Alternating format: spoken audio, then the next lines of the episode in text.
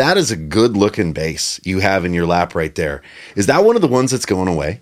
It will have gone by the time we do this video. Oh my this will be God. gone. So this was me like using it before it goes, before we post it to some to some winner somewhere in the world. And this was me kind of having my like sort of like my last, I don't know, my last flaunt with it. Just like one more time. Just just one more time. yeah, we won't tell anybody. It's just for me and you. Nobody will see this. Oh, is that ever hard for you? Like when when you you know you give away basses. I mean, dude, you just did you just did that monster giveaway. Is The, that the banana bass is that's killing me.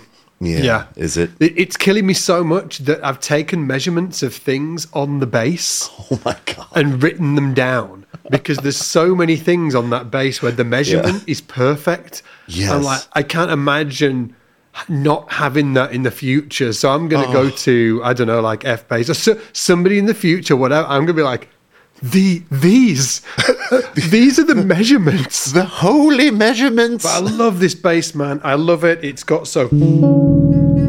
It is super.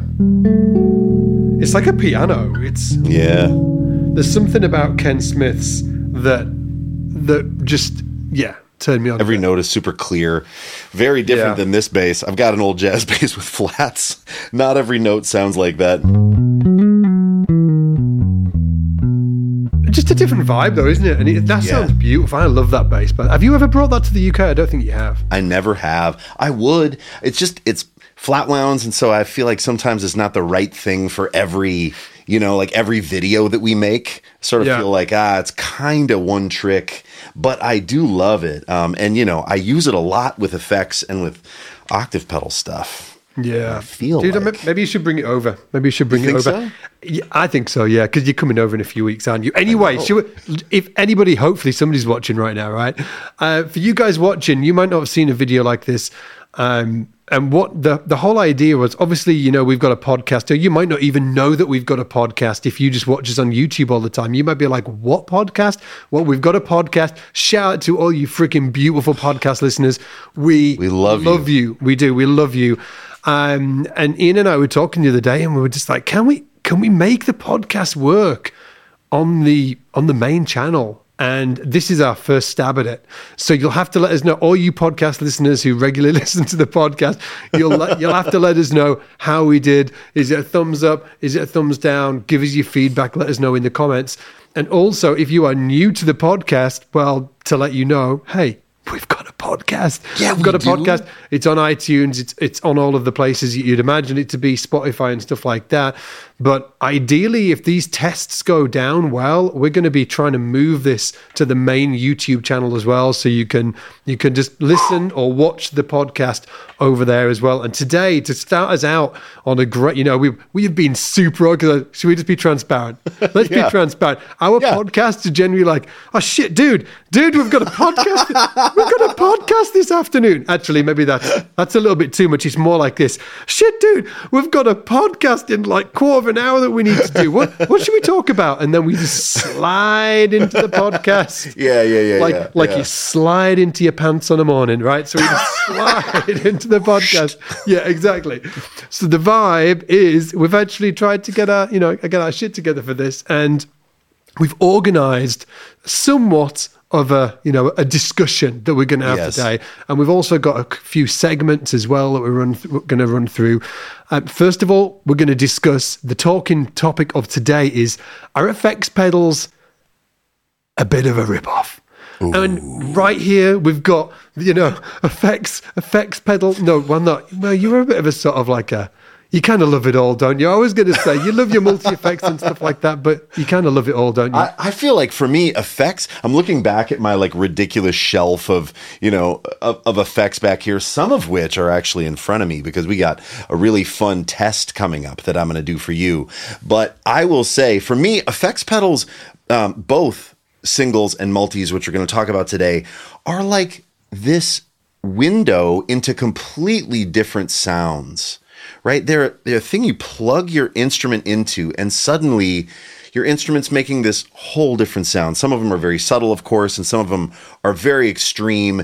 And then there's so many options. Oh my God. Like, how do you even start? Where do you start? And for me, it's not so much about option anxiety because I've been in this game for a very long time, but it's just like kid in a candy store. I want to try every pedal. I get so excited about it. Um, so yeah, I have real, you know, thoughts about single pedals versus multi effects and you know if and you're saying and you're asking if they're a rip off and i know what you mean. Like yeah well, actually like, what yeah my point is what do, well mean? what do i mean like i think that like is it just there's these pedals out there for like hundreds and hundreds of dollars. Yes. And i get it but i think that there's more than sound driving that price. Yes Absolutely. You know, there's more than sound driving the price. There is, um, you know, like limited numbers.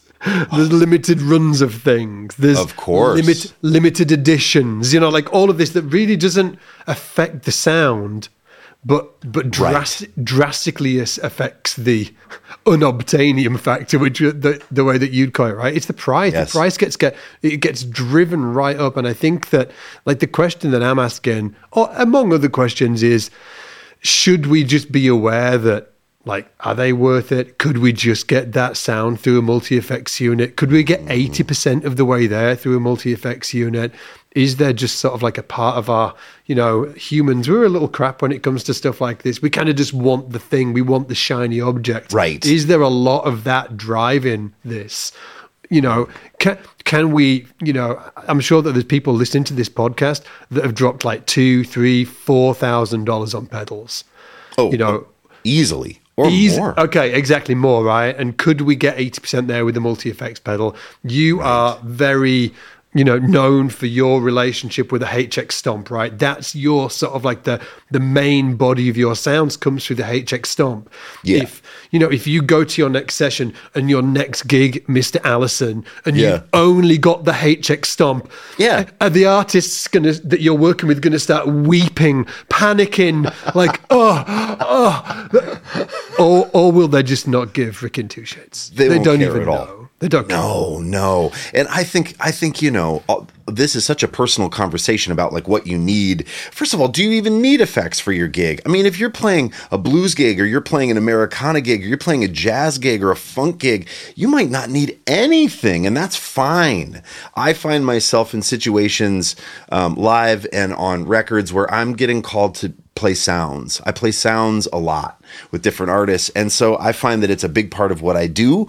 Um, and you know, Scott mentions the HX Stomp, which is a Line 6 product that, you know, sort of uh, evolved out of the previous iterations, the M series stuff, and before that, the big colored modelers. Scott, do you remember the like the big yeah, green dude. delay that everybody dude, they had? legendary. Everybody had yeah. the, everybody had that green delay. They're starting yeah. doing it again, right? That, or they've done yeah. like a a V2 of it, yeah? Yeah, they've rebooted that big green delay, but you know, they put all those same sounds into the M series stuff that then became the Helix line, and there's this little pedal called the HX Stomp. I will say for me, the multi effect thing um, is really useful if you have to organize. So I have a there's a hip hop artist I play with named Dessa, and it's all synth sounds. And so I organize sounds for her. And then there's a you know a soul R and B pop artist I play with named Eric Hutchinson, and that's you know a completely different set of sounds. There's tremolo and spring reverb and overdrive and fuzz, and it's not synth sounds. And I organize stuff for him. If I had that all on individual pedals, I'd drive myself crazy. Would I'd you have it. like two different boards? Basically. Is that I would have to. And I used to do the thing of like and, and you know, I wonder if anybody out there give us a shout in the comments if this is you. Before every gig, I used to reconfigure my board. You know, and I'd tear stuff apart and put new things on depending on the artist I was working with. And yeah. in the beginning it was fun and I had time, but then dude, kids. You, and, you go know, to real like, life. yeah. Like, you know, that in my 20s that was amazing, but I had to get really organized and like manage my time. Yeah. I would find that sometimes I was, you know, doing more velcroing and, you know, setting up a pedal board than I was actually working on the tunes. Yeah. Um, and then that felt ridiculous. So for me, having um, organized set lists in a pedal like a multi effects is great. Also, I don't know about you, Scott, but if you're throwing and going, you're tossing your stuff on on a stage, knobs get bumped. You got that big, beautiful pedal board with all your pedals and sound settings, and now a knob or a slider gets bumped. Oh yeah, the Yeah. big, beautiful board. Oh. You know, and, th- and then you kick that pedal on, and it's too quiet or it's way too crazy. I mean, oh my god. I, I'm like a bit of a control freak, and so I want when I kick that pedal to be right. And presets in a multi help you do that. Mm. But not everybody needs that functionality, right? And, and just can I just like I've just got you know I can imagine people burning me in the comments alive at the stake. Ah, ah. Yeah, but I yeah. can imagine, hey I'm sitting here and I'm gonna we're gonna share our pedal boards in a minute. I'm sat here. There's no multi effects here. It's all pedals. Yeah. right. Yeah. So I'm not asking this question because I'm like oh I think that there are. I'm, I'm asking it for people that might be at the point where they're they're about to start getting pedals, building out a pedal board. They're listening to people like you, Ian, and they're like oh this sounds great. I am sure that some of these guys and girls are thinking, well, what do I do? Could I just get a multi effects, or do I do? Do I need to have these like unobtainium pedals on mm. my board to be a, a real bass player to get the real sound? so, the real, with that yeah. said, should we just run everybody through our current boards? Yeah, how they're yeah. looking today? Do you? Yeah, what do you got? What do you got? I'll go first, right? So what I'll do is I'm gonna just show the the stuff on the board that's not plugged in right now, but is plugged in on a regular basis. So first of all, I use this a lot, which is Yeah. the bass rig, it, the black one. So it's the one that um, replicates like that Fender Bassman sound. I love this. Out of the two, this is the one that I prefer. Um, Origin but effects, baby. Origin Effects, which are from the the, UK, UK. right? Yeah, Oh, shout yeah. out to the keeping it real Yep. and not to make this an origin effects you know advert by the way you know we've bought all of these everything that you're going to see today has been bought we're not sort of like you know silently sponsored um, and then we've got this cali 76 origin Yeah. effects compressor as well these are really fantastic um, i've got the big version of this as well but it's just freaking so big Yeah, sure. Yep. and i'm too lazy to carry that stuff around But those aren't plugged in for you at the moment. they're not plugged in and that's because i've just been doing what you were saying earlier just sort of like plugging in Rearranging. doing that thing. Sure. Yep. Yep. I've got a loop station which I regularly use as well. That's fun to use. Oh, give us a little boss ASMR, boss. Give And us a little boss ASMR. Come on, like this. Oh, oh, sexy, isn't it? Right here we have the sound. Can the remember when these? Are, the uh, can remember like when you were a kid and you saw these pedals for the first time? It was so, So good, cool, dude. Oh yeah, and you used to go into the music shops and they'd have that Boss pedal board Oh, with all of the, the Boss pedals and the Boss the Boss bass synth would be on there. That grey silvery one. Oh, Yes. good times. Anyway, obviously Boss Oh, tune get as it, well. get it real close. Get it real close. Give us a little, give us a little Dude, foot switch love. this- this one's real dead. close. It doesn't even. It doesn't even do it anymore. this is Still, what man, that's a what a great sound that is. What a great Oh. sound. old, new, old, new. so, the, so they're the ones. They're the ones that I uh, that I, I use regularly, but aren't on the board Yeah. right now. And then the stuff on the board. First thing is well, if I, I've got like a a volume pedal here. Yep.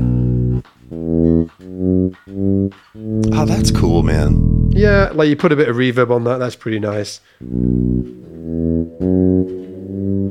Ooh, baby. Yeah, very cool. When are you using volume pedal swells like that? Are you Uh, using that in on my gigs? improv gig, yeah, I do sort of Yeah. like you know gigs where I'm sort of like doing like a trio or something like that. It's generally, um, it's generally sort of like there's tunes, but it's like improv, so I can get away with whatever I like, you know, Sure. within Sure. within within reason. So that's when I'm using that just to build sort of like a, and I do a lot of that. So for instance, I've got. um the freeze pedal as well that I use to really build those textures. I've also I use well I'll take you along. Basically, first one is you'll already know what this is. Pog. Yes. Pog. Is There's that the bun- Pog 2? It's No, that's it's the old, the, the, the straight up Pog, the Pog the- Mini or whatever. It's just the micro pog, the little one. Um, there's a bunch of different ways to use this. My the settings that I've got this on at the minute is like dry all the way up, and then we've got the sub octave all the way off. It's got a great sub octave, mind you, and then just that that high octave just at twelve o'clock. So, and it's you know when I'm playing.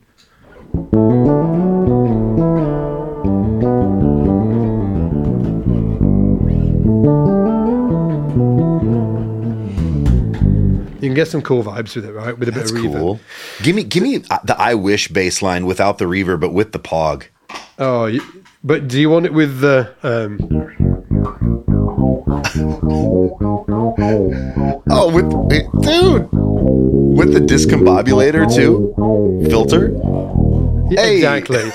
exactly. So I've got Yeah. the discombobulator or discombobulator from Emma Electronic. Um, and that's second along here. But it sounds great to your point, right? It sounds great when you've got both on. On its own, it sounds You hear it. put that That's pog on cool though. filter though. It kind of leans in that like Thundercat direction, Exactly, yeah. right?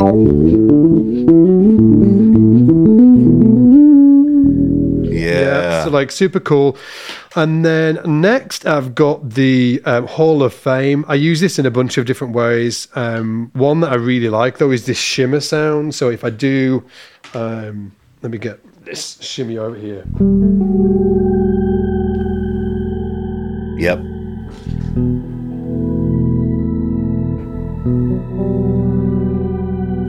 And you can create these really, you know, just sort of like rich backgrounds. And what I really like cool. doing actually, and if you look one along here, is I've got a sidekick by uh, Crazy Tube Circuits. Shout out to Crazy Tube Circuits. They sent me some great pedals too. Actually, these guys did send me some pedals. Hey, Hey, there we go. Sent me a pedal. but um, but Very cool. Yeah, they're really cool, and this is this does a bunch of different stuff. I've just been experimenting with it recently, um, but this one I'm just using the reverb at the minute, which sounds like Sort of a long nice. tail, smooth verb. Yeah, cool. yeah, exactly. But if I use the freeze pedal with this, so the freeze pedal does this basically.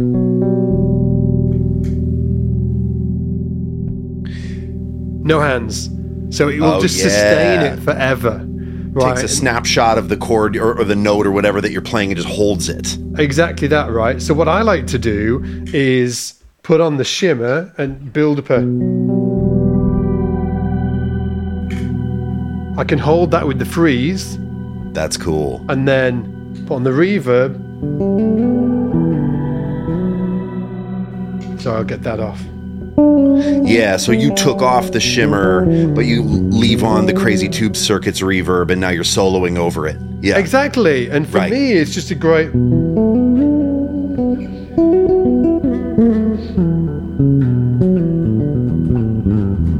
You know, it's just really nice to practice over because you can build those pads. You know, Yeah, for instance, inspiring. hey, let's learn our C major Ionian mode, okay? I've never heard this voice before. Just for you, baby. All right, we've got the C major Ionian mode, yeah. and we can. Yep. But is it not nicer to, you know, do this?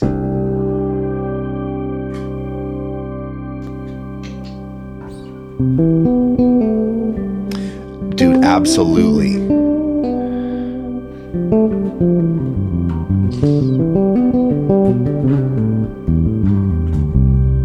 That's very cool. And then know, it makes it- all the other notes make sense, right? It puts everything in context because you have that chord pad hanging. right? Exactly. Exactly Yes. that, right? You've got the chord pad, and then you can explore the scale, make melodies, and then it really turns from just sort of like running up and down a basic scale Yes. to actually making music. So that's the board that I'm using um, at the minute, or the effects, I would say, you know. And then I, I've got the bass rig in there at various points, and the, also the uh, the Origin compressor as well, and uh, and obviously a tuner pedal, and and and that's really it. But I have got a bunch of fuzz pedals that I love. I've got the pork and pickle as well. That's often on there.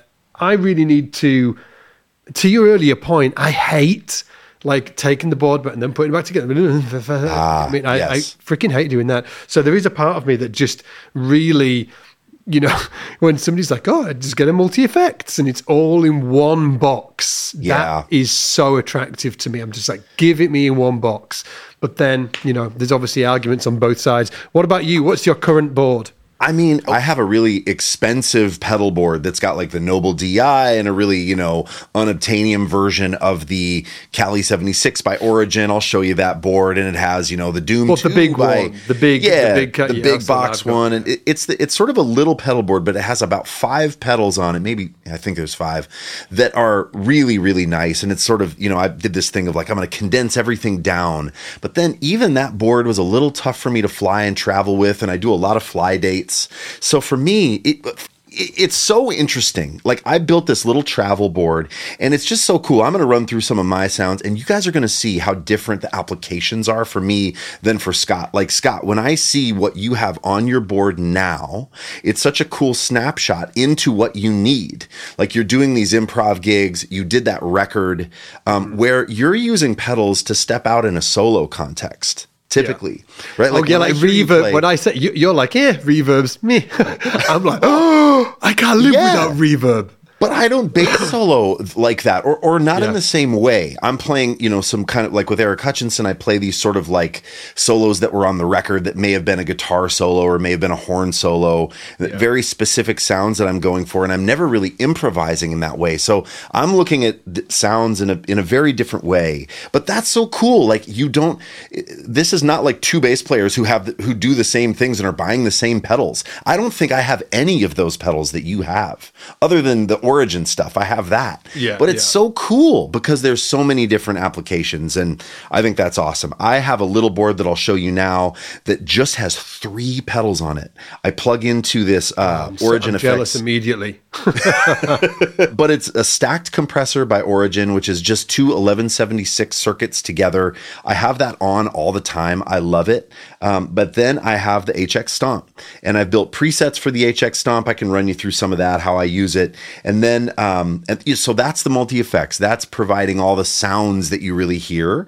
And then I have this Jadfrier Capo DI, which is just a really nice, versatile DI. It can get gainy and grindy if you kind of want to emulate a kind of overdriven amp, but it can also be very clean. But are you um, and, are you using it for that? Like, so for instance, just going back to that, so with your, are you yeah. any of the amp sim stuff, right? Like you want it to sound like an SVT, or you want to sound it like, are you ma- um, are you mainly using the the um, the multi effects for that, and you're using the Jadfrier as mainly pretty much just DI. a clean DI. Yeah. And and sometimes the Jadfrier is nice because it's a really flexible EQ. So you can, you know, if you're in the studio and you want to boost something or cut something, it's sort of like a just a nice flexible studio channel tool.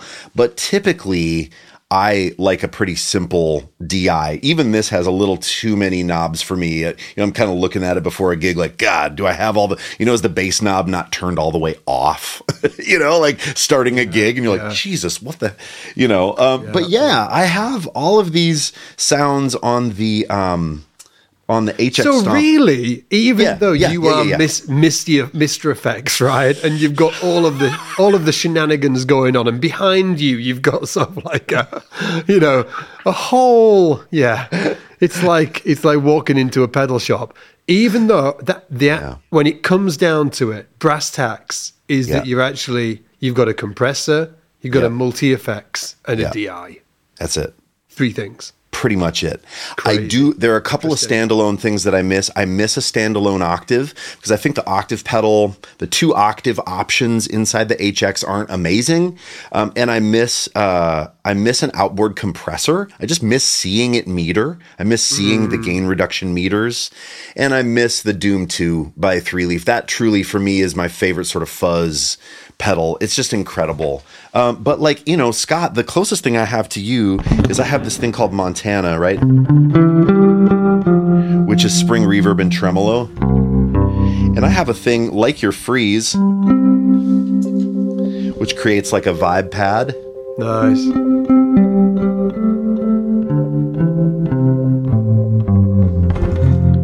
So it's really nice to practice over.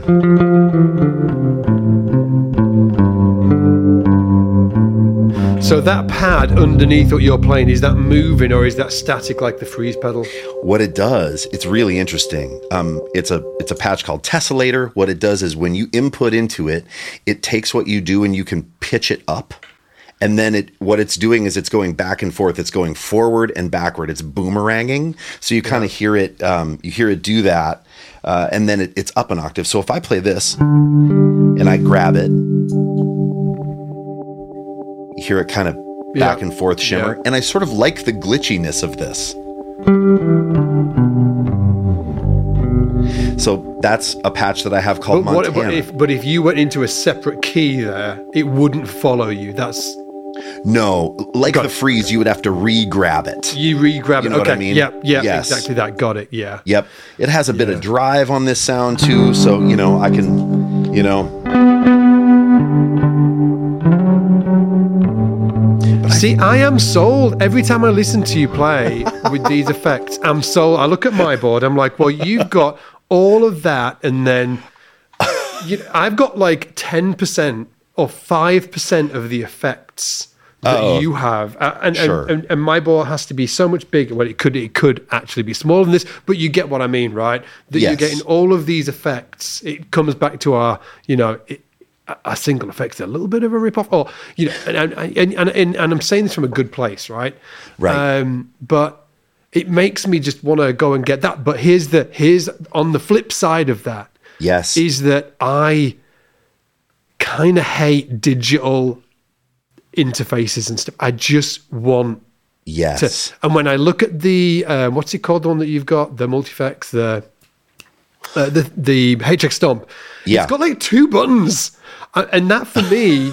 instantly i'm like oh no i need to be looking at the screen and and scrolling Oh, through yeah. oh, Oh, yeah. God. Oh, and that is God, a yeah. massive turn off so what i would love is the the capability and the sounds that that you're getting, but in something that I don't have to sort of like scroll through like a freaking 80s Casio watch. I don't even I'm not even sure if you had to scroll through an 80s Casio watch, but you, I know my what you point, mean, right? though, dude. Like, I know what you oh, mean, and. I've said it time and time again. If you would, if you think about programming and you think about having to hook your machine up to a desktop computer or your laptop, or you know, editing on a little screen, like you can do both with the HX. But if you think about that, and you would rather eat ground glass than single pedals, right? Like, But it's then- so expensive.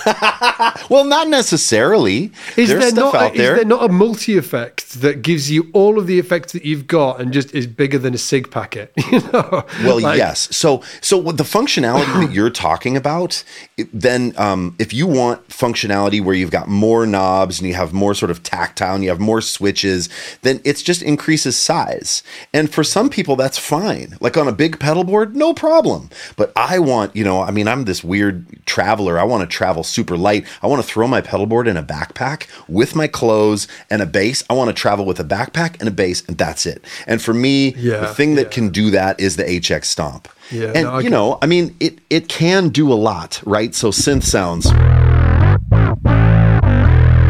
right? Kind of like reverse, uh, almost like uh, sidechain with delay and you know chorus and you know big sort of like 80s uh, pop synth sounds right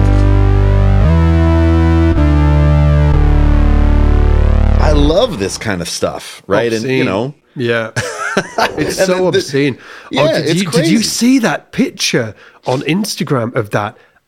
I will I will say this honestly, hand on heart. I ain't got a clue what the heck it was, but it was a HX stomp sat in like some pink, good looking plastic. well, i sent Uh, that to you Oh, i yeah, sent that saw, to you I saw you lurking around on Instagram like a freaking like a stalker, stalking like near I mean, midnight. What was that? That's um that's a company uh, called Pedalnetics, and shout out to Pedalnetics. Um, it's Yeah.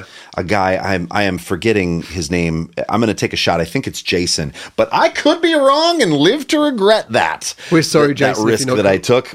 Jason, But- can you change your name to Jason? From now on, you're called man. Jason. This guy, single man operation where he um, 3D prints plastic enclosures and switches for different effects pedals. HX Stomp's just one of them, but he has made this like all in one thing where, you know, the HX Stomp sits on it and there's DIs that come out of it, but it's this tiny, beautiful little, you know, and he has additional switches. And so he makes all this stuff that gives you more switching flexibility for the Stomp, which is cool. I have Yeah, one of his yeah. switches on top of my stomp at the moment. Um, but the other thing I just wanted to show you too, really quick, Scott, is I pulled up um, Ultimate Amp, which is just like a, it's it's an SVT, right? So there's just a little bit of amp character, Yeah. and it's so cool. You drive it,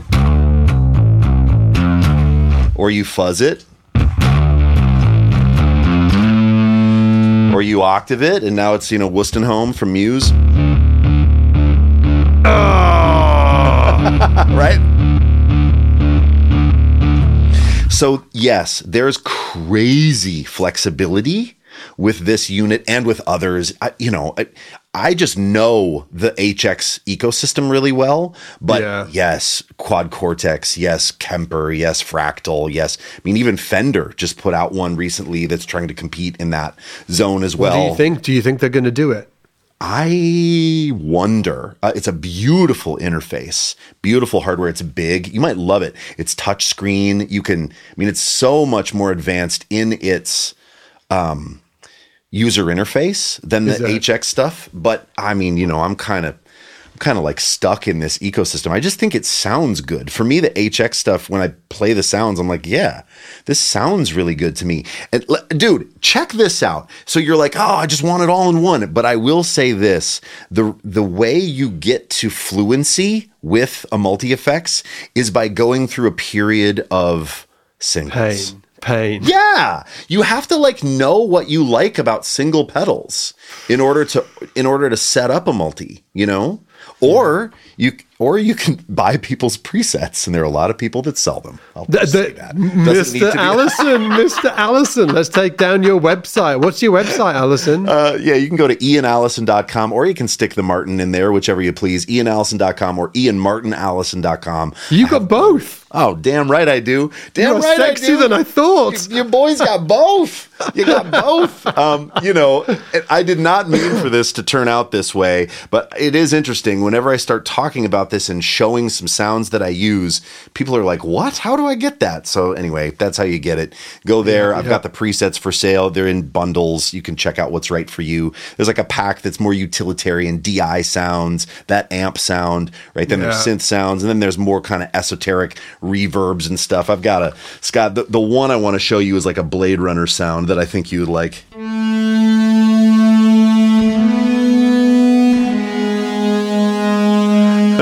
Reminds me of like Atticus Ross and Trent Reznor and the stuff Yes. that they did. Yeah.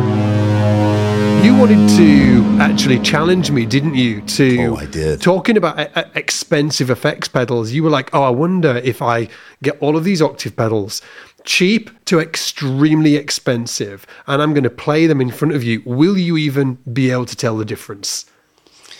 Guys, Take me into it. Take I me. have nine. I have nine octave pedals, and I'm going to tell you what they all are. But I'm not going to tell you what order they're playing. I'm going to play the same riff. I'm going to attempt to play the same riff for each one of the octave pedals, and I'm going to see if Scott can tell if it's an expensive one, um, if he maybe has guesses on which model it is, and also just which one he likes the best. And I would encourage you guys too in the comments, let me know what do you think it is. So we've got a range here.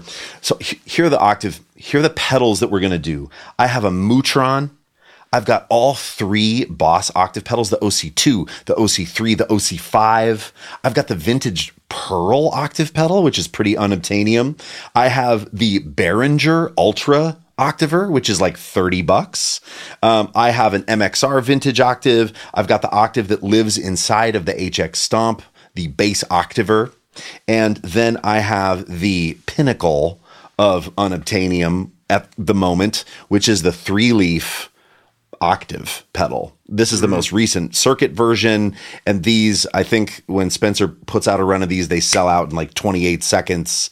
Um, I think he sells them for around 300 bucks, maybe 330, 350. And then you see them on reverb the next day. I've seen them up to $5,000. I don't know Get if they've sold for that. out of I- town. yes. And but I think some have sold for upwards of a grand. But will you will you pick it? Will you think it's the best? There's nine. One, two, three, four, five, six, seven, eight, nine different octave pedals. Here we go. I gotta hit a bunch of switches at the same time so that I fool you with what I'm turning on, right? Okay, Here is. I am I am not that sophisticated. I will not be able to. Dude, listen, you know. I can hear a boss switch from a mile away. I can hear an HX stomp switch from a mile away. I can hear like a true bypass switch. Somebody hits it. I'm like, oh yeah, that one had a. So that's probably. So anyway, Dude, is. dude. I have a life. Well, our viewers may be more like me than you, Divine. I'm just trying to. I'm just trying to No. I am only the- jealous. I am only jealous. Right, take give it to me. Here we go. First octave pedal. You don't know what it is.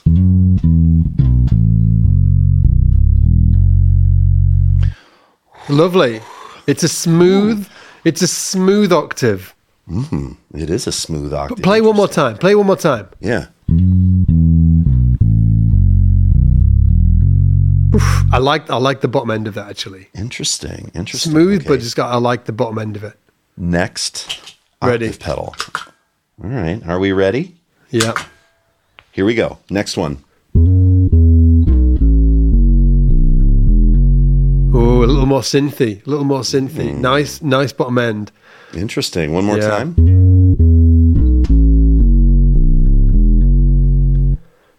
Hmm, okay. All right. All right. Hold on. Now I gotta I gotta switch some cables. Are you going to be able to remember which one you did? I have them. I, I know, right? Yes, I have them in an order. It's all good. Next octave pedal. I like that the least out of the three so far. Interesting. I- po- poker face. Look, I'll tell you what. I'll tell you what. Like Interesting. everything So in me wants that to be either the most expensive one or the cheapest. Like, like I, either of them would be fun. To, to, if yeah. But anyway, carry on. Yeah, I that's have no idea. That's my least favorite so far. yeah, I have no idea. I have no idea. I, I mean, I know exactly which one it is. all right. Excellent. Next octave pedal. Okay.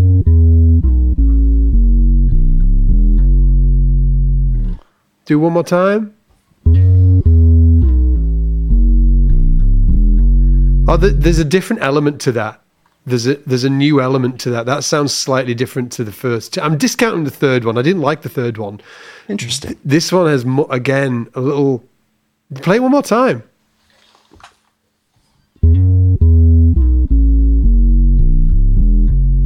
Hmm, something quite yeah, a little different to that one. That's all I'm saying. It's it's nice. It's it's it's nice. This is octave number five. Are Okay. you ready? Here we go. Nice. I like that. It's got like that edge in the lower end again. A bit ed. I like a little edge on it.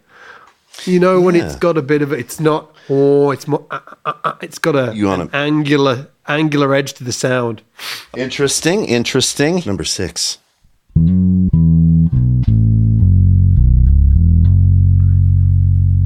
six.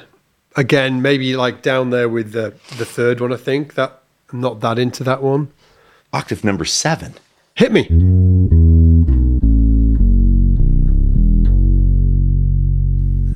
It's okay.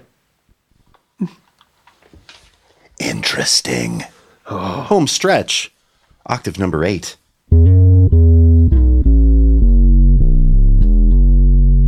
I dig that one. Very synthy. Very synthy. Like it.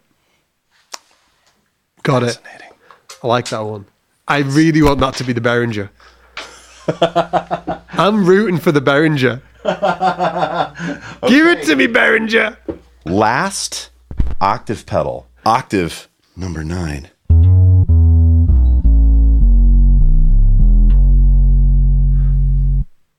That's nice too. I think I like the uh, the What? Dude, you've heard the nine octave pedals. Which one? Do you remember which one was your favorite? I think the eighth one, but the third was definitely it left me a bit like yeah. I was like, meh. Which one was the third? Are we ready Yeah. to know? Number one. Number one was the octave inside the HX stomp. I like that is- octave. I like. I do too, actually. It's Yeah. based on the EBS OctaBass pedal. It's smooth. It's not incredibly synthy. You have to kind of synth it up with maybe a bit of chorus, a bit of dirt, but it's Yeah. super low, fundamental, big, smooth octave. Octave number two was the MXR vintage bass octave right here. And look how small it is. It gets extra points for that. Extra points for that. Yes. Absolutely. Yeah. I actually really liked it, especially down the bottom end. It had Yep. a, a really nice bite to it.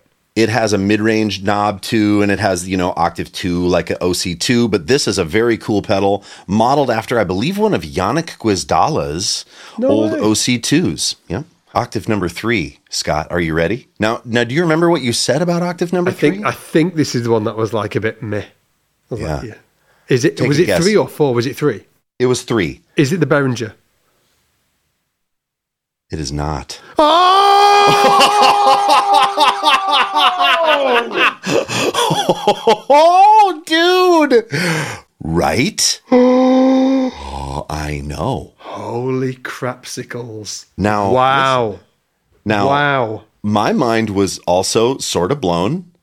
I will say uh, that you know when I heard it, I wanted to make sure that the the Tim switch was in the right place, giving you the most low end. There's a couple of spots where it gets really like synthy and gritty up high, but this was in the spot that gave you the most low end. This you liked the least, or one of the least. Is that correct? Wow. Yeah. That Yeah. was maybe my least favorite. That, by the way, if, if anybody's wondering, that's the most expensive one, right? Yeah, this is the three leaf octave that people pay a crazy amount of money for. Wow. I will say, um, I love this octave. Obviously, you didn't hear him in context. It is very synthy, it's very cool, but it doesn't have the same amount of like low end character or like That is your end- favorite one. Yeah. So let's give let's give everybody the because I don't want to, you know, obviously, you know, Spencer who makes three leaf, very beautiful man, you know, Yes. very Of and- course. and he's known for making these amazing effects and puts his, you know, everything he's got into making them. And this is actually your favorite of the group. Is that If correct? I'm honest, if I'm honest, my favorite is the version two. It's the white one. It has, I it. think, a bit more bottom. This Yeah. has a little more grainy, like synth top end, and it just depends on what you want in an octave pedal. I find the first octave pedal that I ever owned was at EBS, so my ear kind of keeps getting drawn to octave pedals that have more bottom content, and then I Mm. solve the top content with additional layers. So for all my presets, for instance, use that you know bass octaver inside the HX stomp, then Yeah. with gain and chorus um, to kind of simulate something like this, but so interesting, right? Next up, number four. Number four. Boss OC5. I think a solid octave. Does it sound just like an OC2? I'm not sure that it does. Actually, Janek has a very cool video about that as well, comparing the OC5 to the OC2. In the five spot was the original OC2. So, OC2. guys, if you want to check it out back to back, uh, you can hear in the four and five spot was the OC5 and then the OC2. Do you remember what you said about no- octave number six? No, six and seven, I can't remember either. Octave number six, you did not like. And in Oh. fact, you said, I hope that's either the cheap one or the expensive one. Interesting. Which one I made note of that because it's the cheap one. Oh, Yeah. Behringer Ultra Octaver UO 300. Now, there's a few switches on it high, mid, low. I had it on mid, which I sort of regret. Maybe if I had it on low, it would have been better. But I just stuck it in the middle, turned up the octave, and went for it. And it was a pretty kind of uninspiring, thin sound to my ears, Yeah. also. yeah. Cool, cool. Okay. The next one you said Cynthia. Seven. You liked it. You liked it. Did it blow you away? I'm not sure, but it was the vintage pearl bass octave. Vintage pearl, and they're really tough to get hold of, right? They're very tough to get a hold of. They have a really cool like octave up sound that sounds kind of synthy and fuzzy. This is an awesome pedal. Um, I like this one a lot. I actually really I was like, oh, I need to hear more of that as I, you know, I shouldn't just leave that on the pedal shelf. Yep, yep, yep. Octave number eight, you liked a lot. I think this one might have been your favorite. Are Yeah. you ready to find out what it was? I sure am. This was the Boss OC3. Whoa! Oh, that's interesting. That's Let's take a interesting. moment. Because, dude, this octave pedal gets shit on. No way. And is that the one that you recently said that it was, I guess, undeserved? I'm sure that have you talked about this recently? Have I, read have. it somewhere? Is it you that said it's undeserved? Yeah. Um, I feel like I have said that before. There are probably a lot of people that have said that as well. But I remember getting this pedal and thinking it was really cool. It has dirt options. It's sweet. Does it sound exactly like an OC2? No, but it has a huge bottom. It's really awesome. And I still feel like you can get them for like under a hundred bucks, which is wild. So maybe not after today, though. Maybe not after this pod goes out. So ugh. anyway, I love that you love this. It's so dusty. I haven't used it in a while. I should bring it out to you, man. I love that. I thought it was great. Um, All right. Last one, number nine. Are you ready? Number nine was good. I think. Yeah. I think number nine was good. I, I, I was I was pleasantly surprised by number nine as well. Yeah. Bang, Mutron. Ooh, the Mutron. That looks Yeah. sexy. Actually, I like the look of that. That's a fine looking. It's a fine looking pedal. I agree. It's beautiful. Yeah, And so, you know, guys, like what what did we learn, Scott? What did we learn from this test? The sounds and the prices. thing I want to tell everybody if you hear something and you're like, I like that, that is not wrong. In fact, that is the best guide.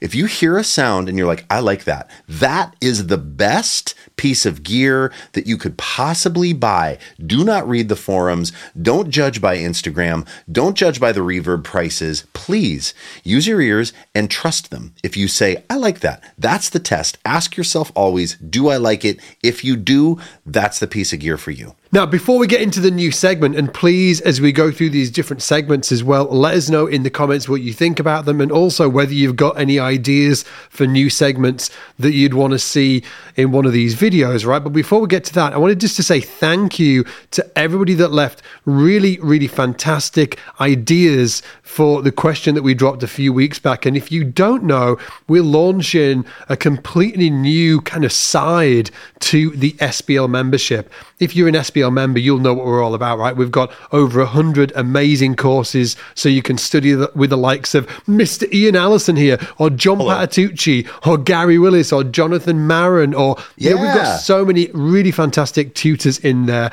But it's a it's it's something you know it's you're learning on your own ultimately. Like we have got a community in there but you know for the most part you're learning on your own. And what we wanted to do is create a new interactive element to SBL so we're launching this new kind of like it's the closest thing to a real music school that you're going to see for bass players that's that's ever been created in history. Yes. 100%. what we, yeah, absolutely. And we're going to be doing live streams every single day. So every single day, there's going to be three or four live classes going on, and these are going to be really like interactive classes where you can, you know, you're on Zoom, you've got your bass plugged in, the teacher is going to be doing their thing, they're going to be showing you, and then everybody's going to be following along and do it, and then you can ask questions in real time. The tutor will be able to ask you and say, "Hey, how you what you're doing there? Like it looks like you need to tweak this, tweak that." And again, this is three to four times a day, and I think that we were going to be aiming to do it six days a week. So really, like a virtual school for bass players, and we're involving the greatest bass educators on the planet to be involved in this, and really creating this new interactive experience for people that want to learn, like that want you know, they don't want to learn on their own anymore. They want to jump in and be part of something that's much more interactive. Uh, we're going to have style classes, so gospel and rock and jazz and everything in between. We're also going to have skill classes like walking bass or improvisation or extended bass techniques. All of this stuff is going to be in there. And when we launch it, you're going to be able to see sort of like a timetable and all of that's good stuff. And what we said to the podcast audience, you, you podcast listeners out there, a few week, weeks ago, we were telling you about it and we were really excited about it. But we were like, but what do we call it? Okay, so we asked you guys, we were like, hey, what do we call this thing? I've got a list of ideas that you came up with down here. You were you said SBL Connect, SBL Workshop, SBL Live and Learn, SBL U, which I really like actually, SBL Learning Circle, SBL Classroom, SBL Next Level, SBL Elevate, and SBL Interactive. I think our favourite may be SBL Interactive at the minute. Is that true, Ian? I like I do like interactive. I like it a lot actually. I think it kind of really we're trying to you know come up with a name that really kind of just grabs people so they can understand exactly what it is when we say oh you know we've got the SBL membership but we've also got SBL Interactive as well for those members that want to be really part of a, a more interactive learning experience. Anyhow, just wanted to say thank you to everybody. Uh, it looks like we're not going to be launching that until early 2024. Um, so definitely keep a lookout for that.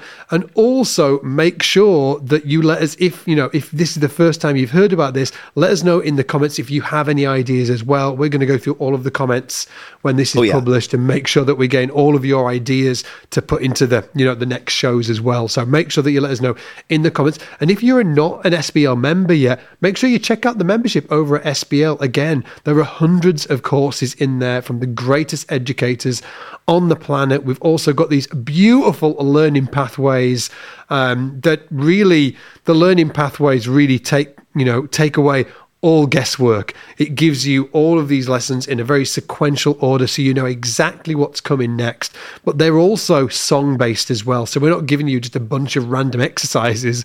We're, we're, you know, giving you these exercises, but then you're using those in real songs and real performances. In fact, Mr. Ian Allison here has created this amazing beginner's pathway, which is by far the greatest um, educational resource online for beginners there is hands down, like without a shadow of a doubt. So absolutely check that out. And you can access the membership over at Scott's Bass Lessons completely free for 14 days. You can take it for a test drive. Yeah. Okay, take it for a test drive. Go hang out, find out if it's for you because from the feedback that we've seen from our students, it can really accelerate your learning. Yes, YouTube is awesome, but it's not a learning platform. Let's be honest. Okay, Right. there's so many shiny objects that can catch your eye. God damn it, I'm I'm the shiny object man. Trust me, Same. I end up on a cat video every single day, or you know the base version of it, base gear videos Right. for me.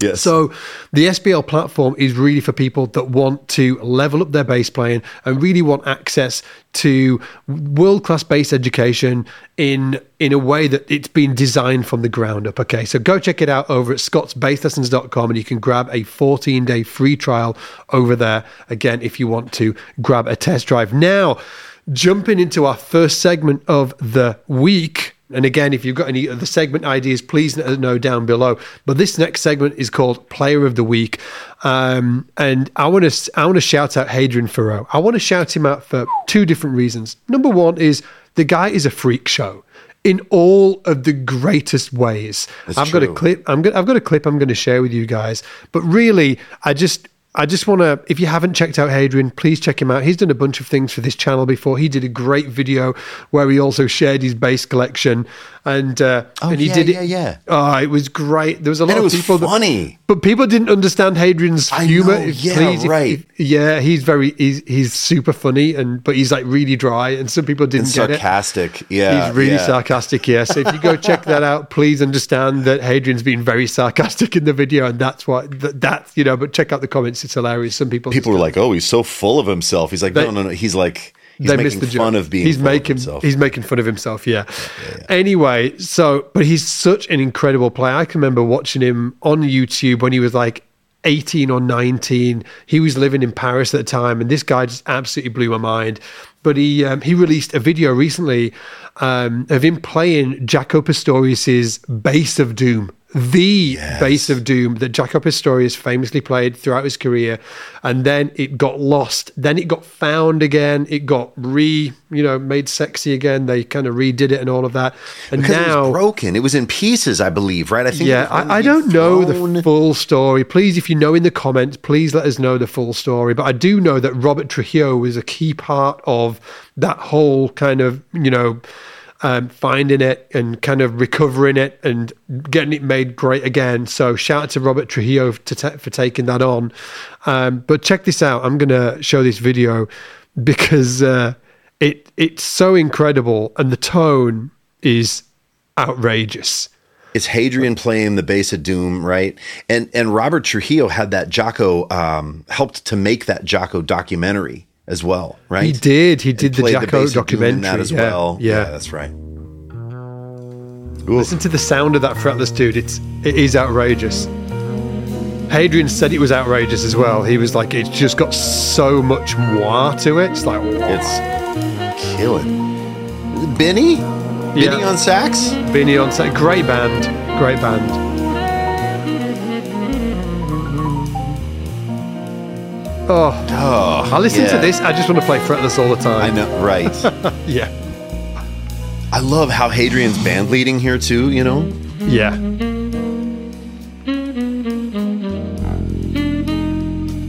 oh that low note, yeah, oh. that's right, yeah.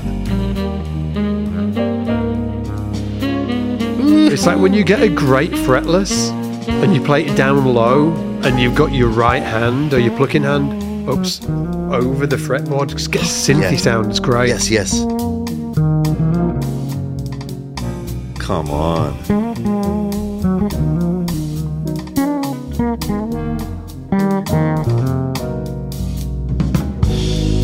Oh, Lovely. forget that drummer's hat though and push it back a little bit. That's I'm, I'm like, show me your eyes. Not feeling the bucket hat. I don't know. I think it's pretty hip, man. It's like Reni out of uh, the Stone Roses. I think this guy's that guy's played with uh, Evan in a bunch as well. I think. Great player.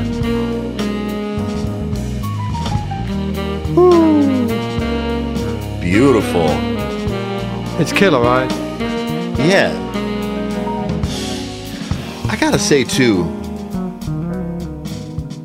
I was just stopped in my tracks with Hadrien.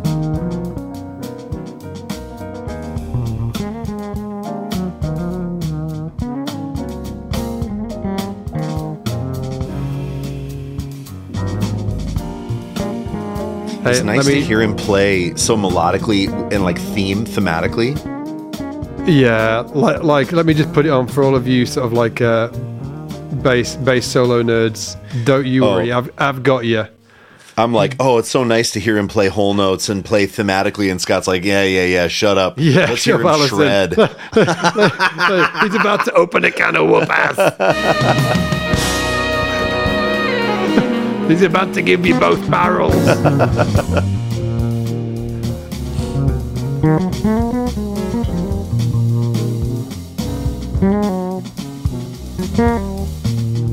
oh, Articulation. Jeez, dude.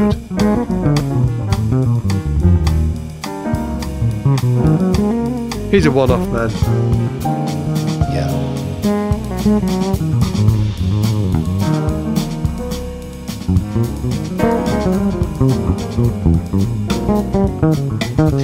Little uh, blown out shot of the Pro Tool screen there.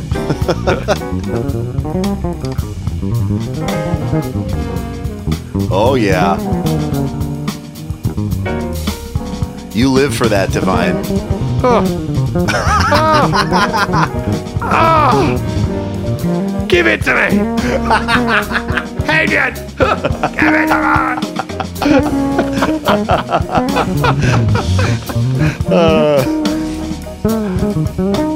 oh, nice. Yeah.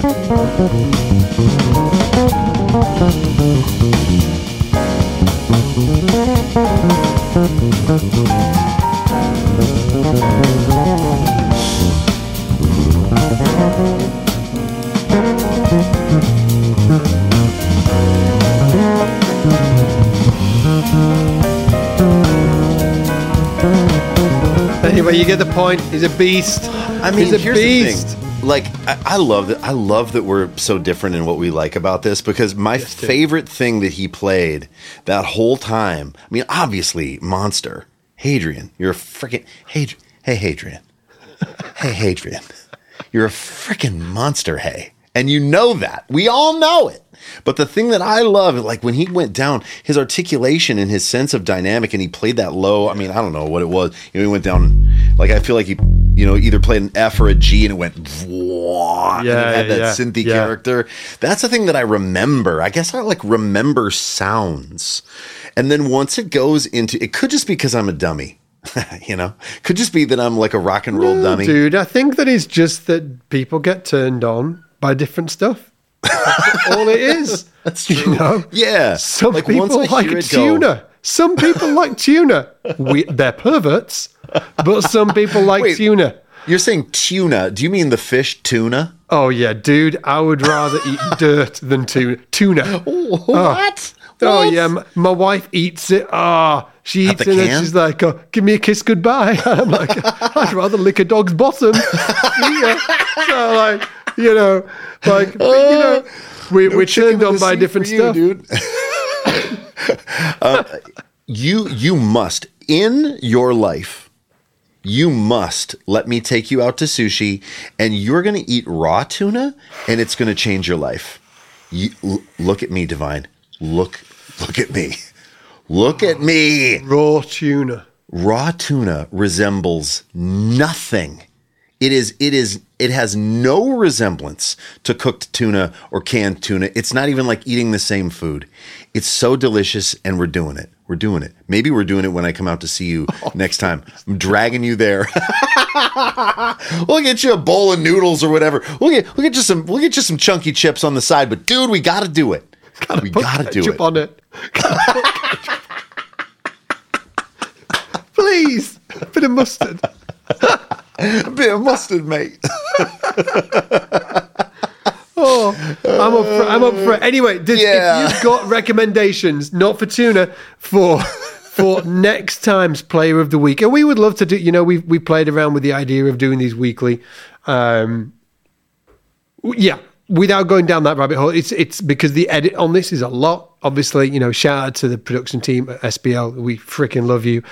Um, but you know, we've we've played around with doing the doing these every single week alongside the other videos that we do. But please, in the comments, let us know if you've got any suggestions for who the next player of the week could be.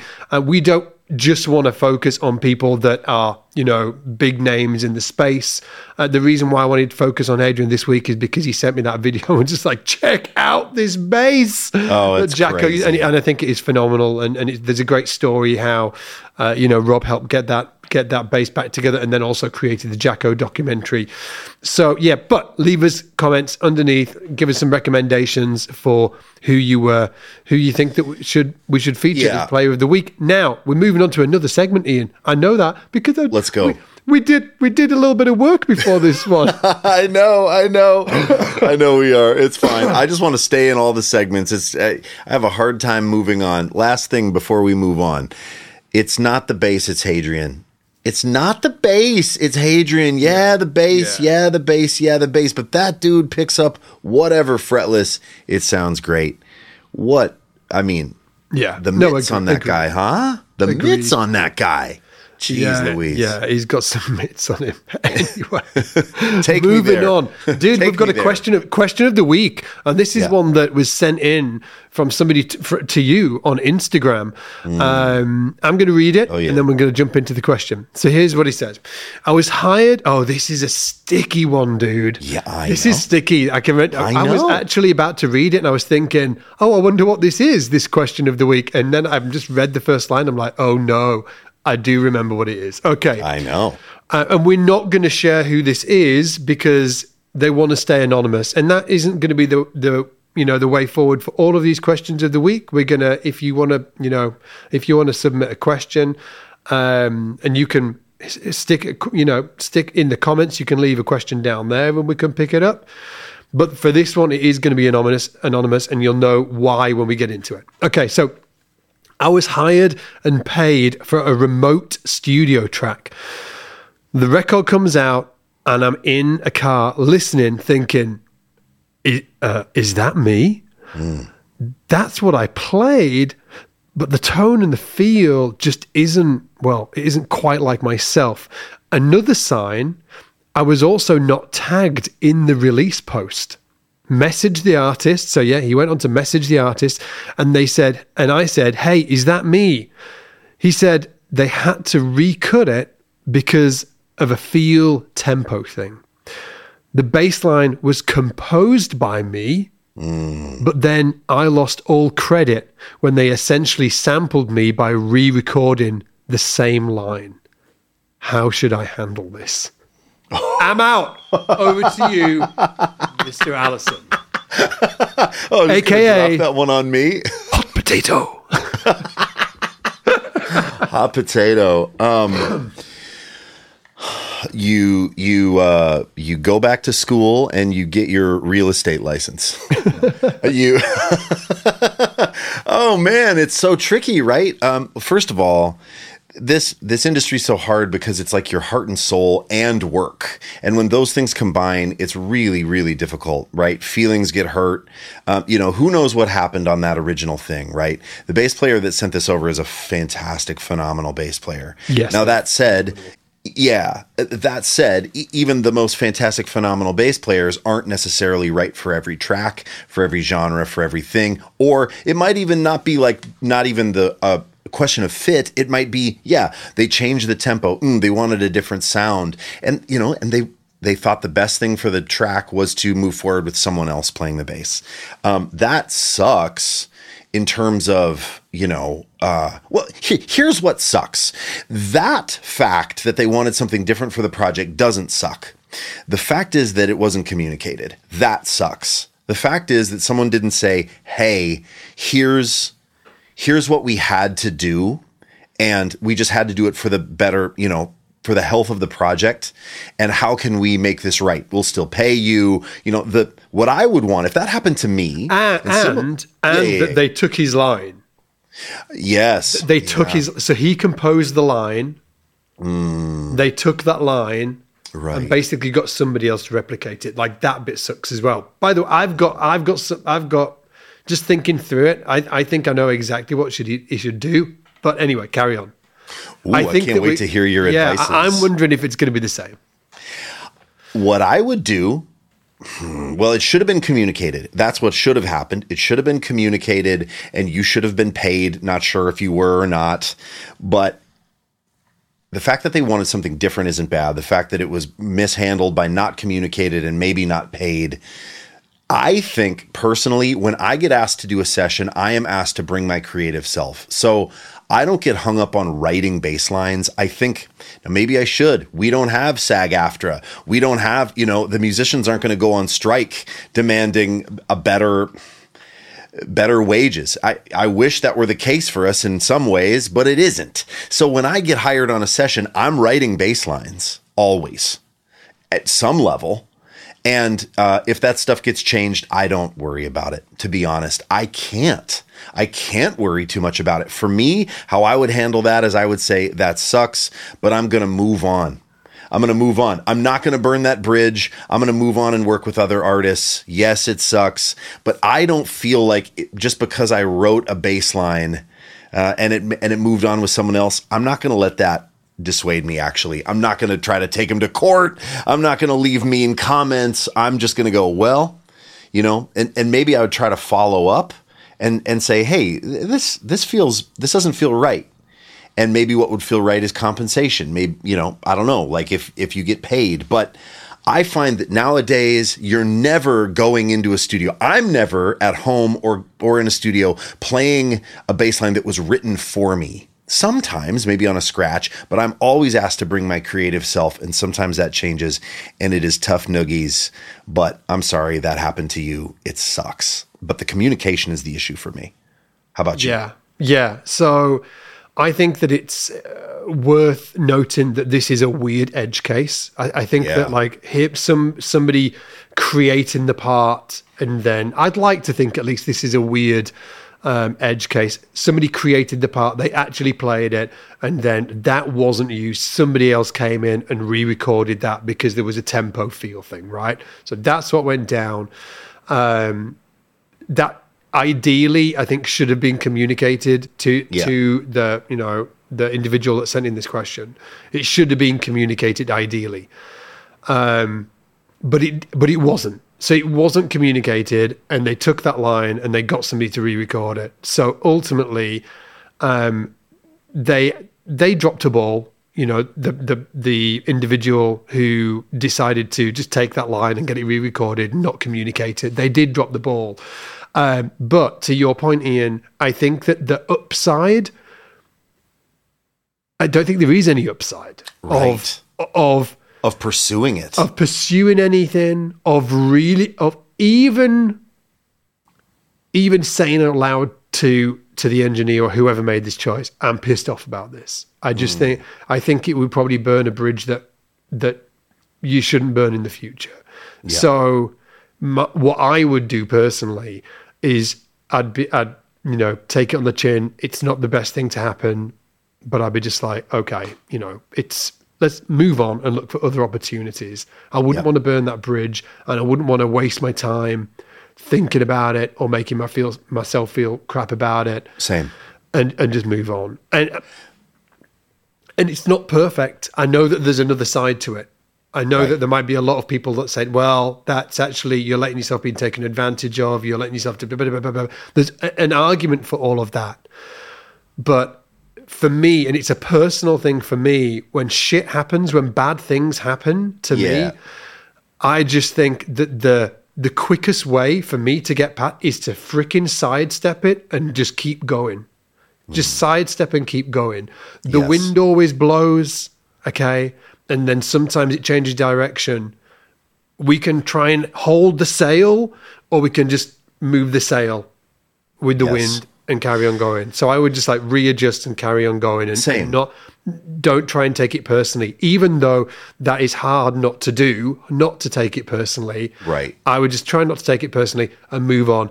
I've got friends, you know, we've talked about this on the pod before, Ian. Um, we were talking about, you know, hard times when, when really tough things have happened to us. Yeah. Um, and, and a great bass player who's um, hopefully listening right now, um, who has played with some incredibly big artists in the UK on his first studio gig, first studio gig, right? Um, out of college. And he's feeling great. He's feeling like, Oh, yeah, yeah, I've made yeah. it. I did. Hot you know, I went, hot shit. Went Yeah, through, yeah, he, he was a great player at uni or college, wherever he went, right? And he's in the studio for the first time, first professional studio. Oh, Did his first day in the studio, killed it, killed it. Turns Yeah. up for his second day. the engineer's looking like really uncomfortable as he walks into the studio. He looks at my friend. He's like, "Oh, did you did did did you not did nobody tell you that we've oh okay we've got somebody else for today? What? Oh, it, it just didn't sound right yesterday, so we decided to go with somebody else today. Was, I'm so sorry. I thought somebody was going to reach out and let you know. And he Okay, so- Oh, brutal. So he was, Yeah. you know, obviously mortified, awful experience, and now has an amazing career. He's on tour right now um, with some amazingly, you know, incredible artists and stuff like that. So my point is that shit happens. It unfair shit happens, but don't get hung up on it. Readjust the sail.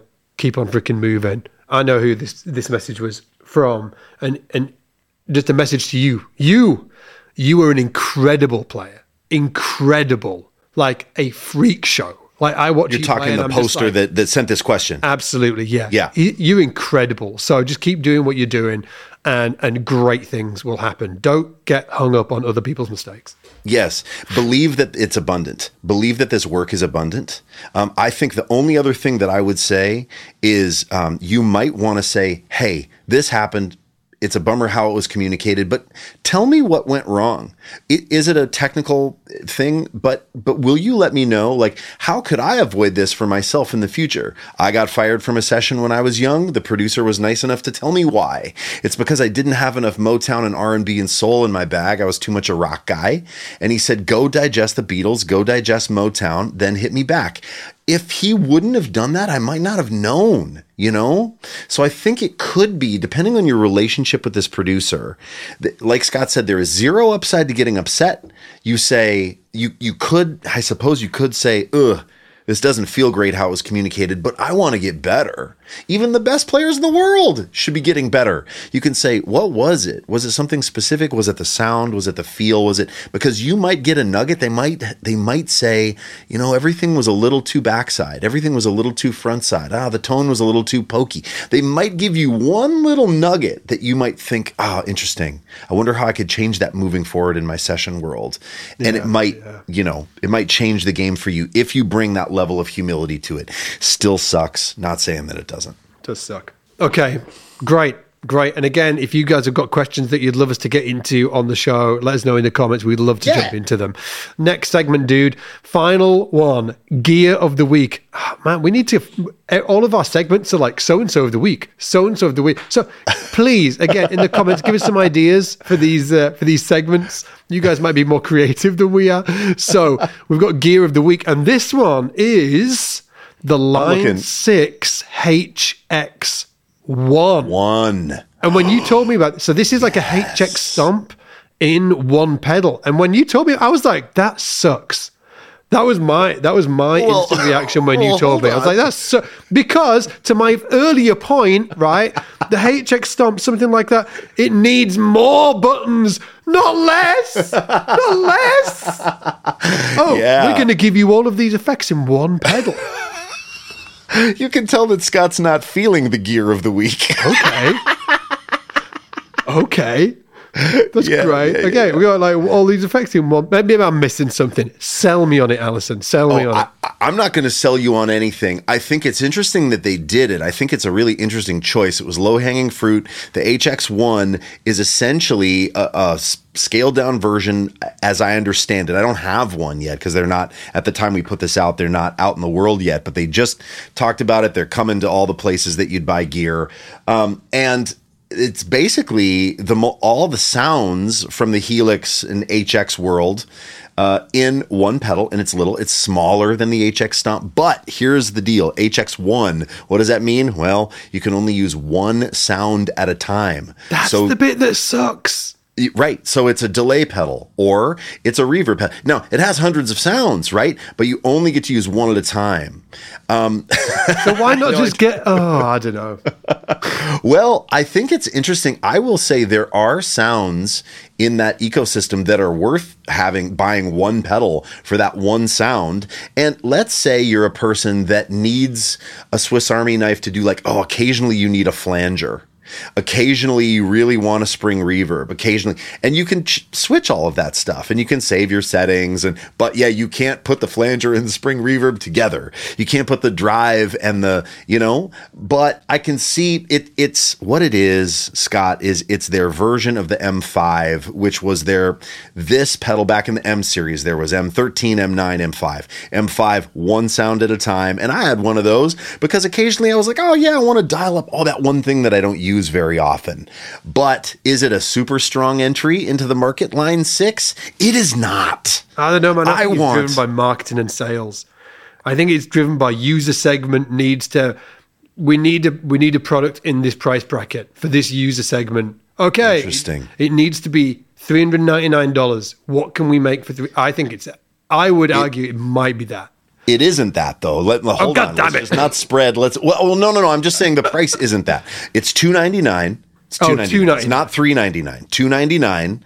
Um, but I, and I was actually a little surprised by that. I was like, oh damn, three hundred bucks. That's kind of a lot. I mean, you get the HX Stomp. I think for six or seven. Yeah. At this time of, I think it's six ninety nine, uh, and the HX Stomp I think is incredible. Whatever, yeah, I don't know, man. I'm I'm waiting for a Stomp, uh, you know, a new version of the Stomp Yeah. where they they take some of these peripherals that people are making like pedalnetics incorporate it into another product design give you more switching flexibility they have the hx xl right now it's just sort of big and you know wide and it, it's to me it's more switches but it's it's so big it's not That's my jam, dude. is that what you want did you I get know. one Give me one. Give me more switches. Yeah, Maybe. yeah. Well, the HX, the the XL might be the one for you. Yeah. The hey, gear of the week. I don't know, man. Uh, Scott and I, I, I could see uses for it. Scott's not feeling it. I'm wondering if it's useful. You guys going to get one out there? And hey, also, please give us feedback. We'd love for you to let us know. Is there a piece of gear that we should be reviewing? Obviously, we're going to have hands on this stuff when we talk about it in the future. But is there something that's coming out that you can't wait uh, to hear our take on? We'll talk about it. We'll give you the honest honest, honest truth as well. None of these companies review. That's right. And none of these companies are sponsoring the podcast. We're not paired up with affiliate marketing. I mean, who knows what the future will bring? But right now, We can say whatever we want. it's the Wild West, dude. The tumbleweeds are cruising by, and we're shooting it straight. Absolutely, absolutely. And we hope to always. Yeah, I don't know, and and just as well, little. I guess I've got a little, a little change that you guys might see in the podcast over the over the next few episodes is that we're going to be playing more. We're going to be playing more bass, yeah. and the reason, wow, and the reason is that we're you know obviously we're trying to make it more visual and more more of a trying to cover more bases here to use that term pun actually non intended.